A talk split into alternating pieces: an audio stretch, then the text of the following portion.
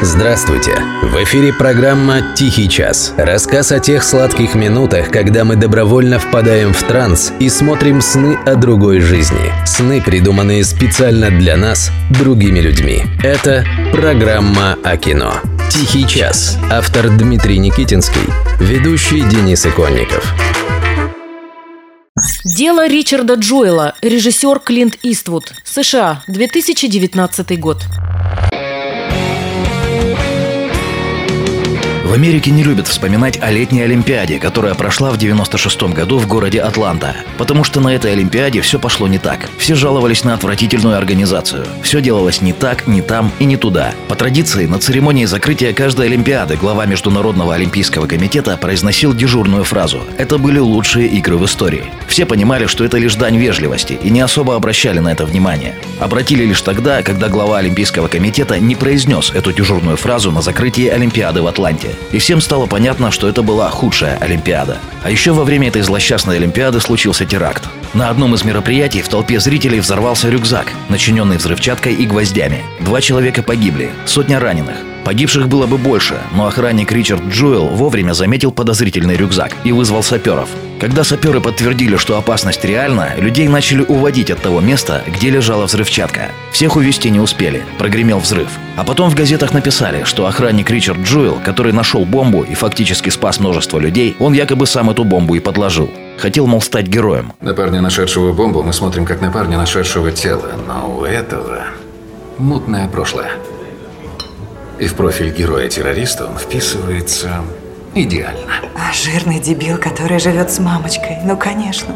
А затем началась настоящая травля. Травля человека, против которого не нашлось ни одной улики. Ричарда Джуэла фактически шельмовали, просто на основании ничем не подтвержденных подозрений. Это было задолго до движения МИТУ и до многочисленных расследований связи Дональда Трампа с кровавыми русскими. Поэтому сегодня в Америке об этом деле вспоминать не любят. Тем более, что Ричард Джуэл был официально оправдан. Отсудил компенсацию телеканала, который его шельмовал. А потом он умер от сердечного приступа в 2007 году в возрасте 44 лет. И да, настоящего террориста поймали.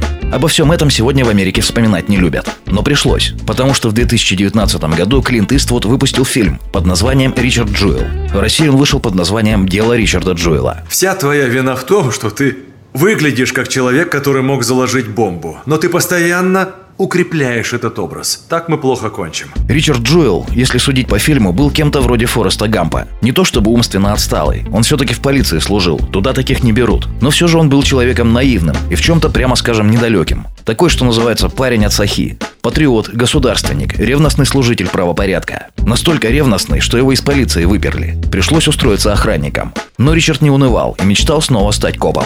А потом случился теракт. Ричард Джуэл стал национальным героем. На три дня. До тех пор, пока один из агентов ФБР не слил журналистам информацию о том, что именно Джуэла подозревают в том, что он сам бомбу-то и заложил. И неизвестно, как бы еще закончилась вся эта история, если бы Джуэл не обратился за помощью к своему знакомому адвокату, Уотсону Брайанту. Они познакомились, когда Ричард работал мальчиком на побегушках в одной юридической фирме. В этой фирме Уотсон Брайант был единственным, кто не смеялся и не издевался над наивным толстяком Ричардом. Поэтому именно ему Джуэл и позвонил.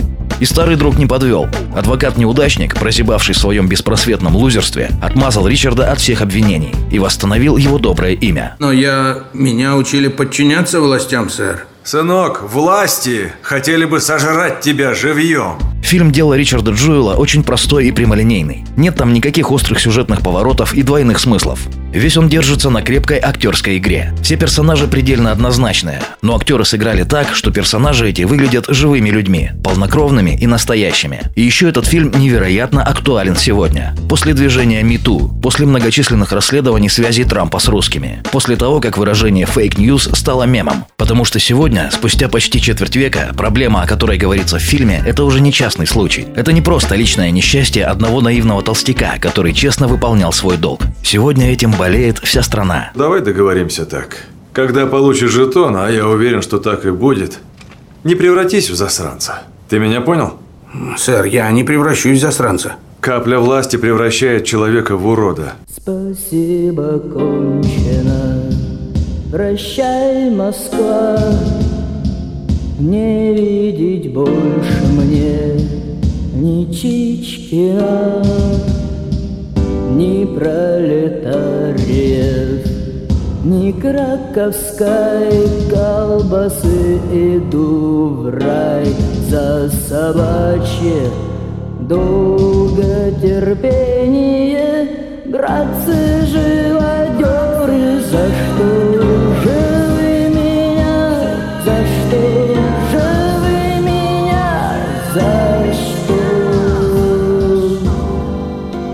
bracy żyją.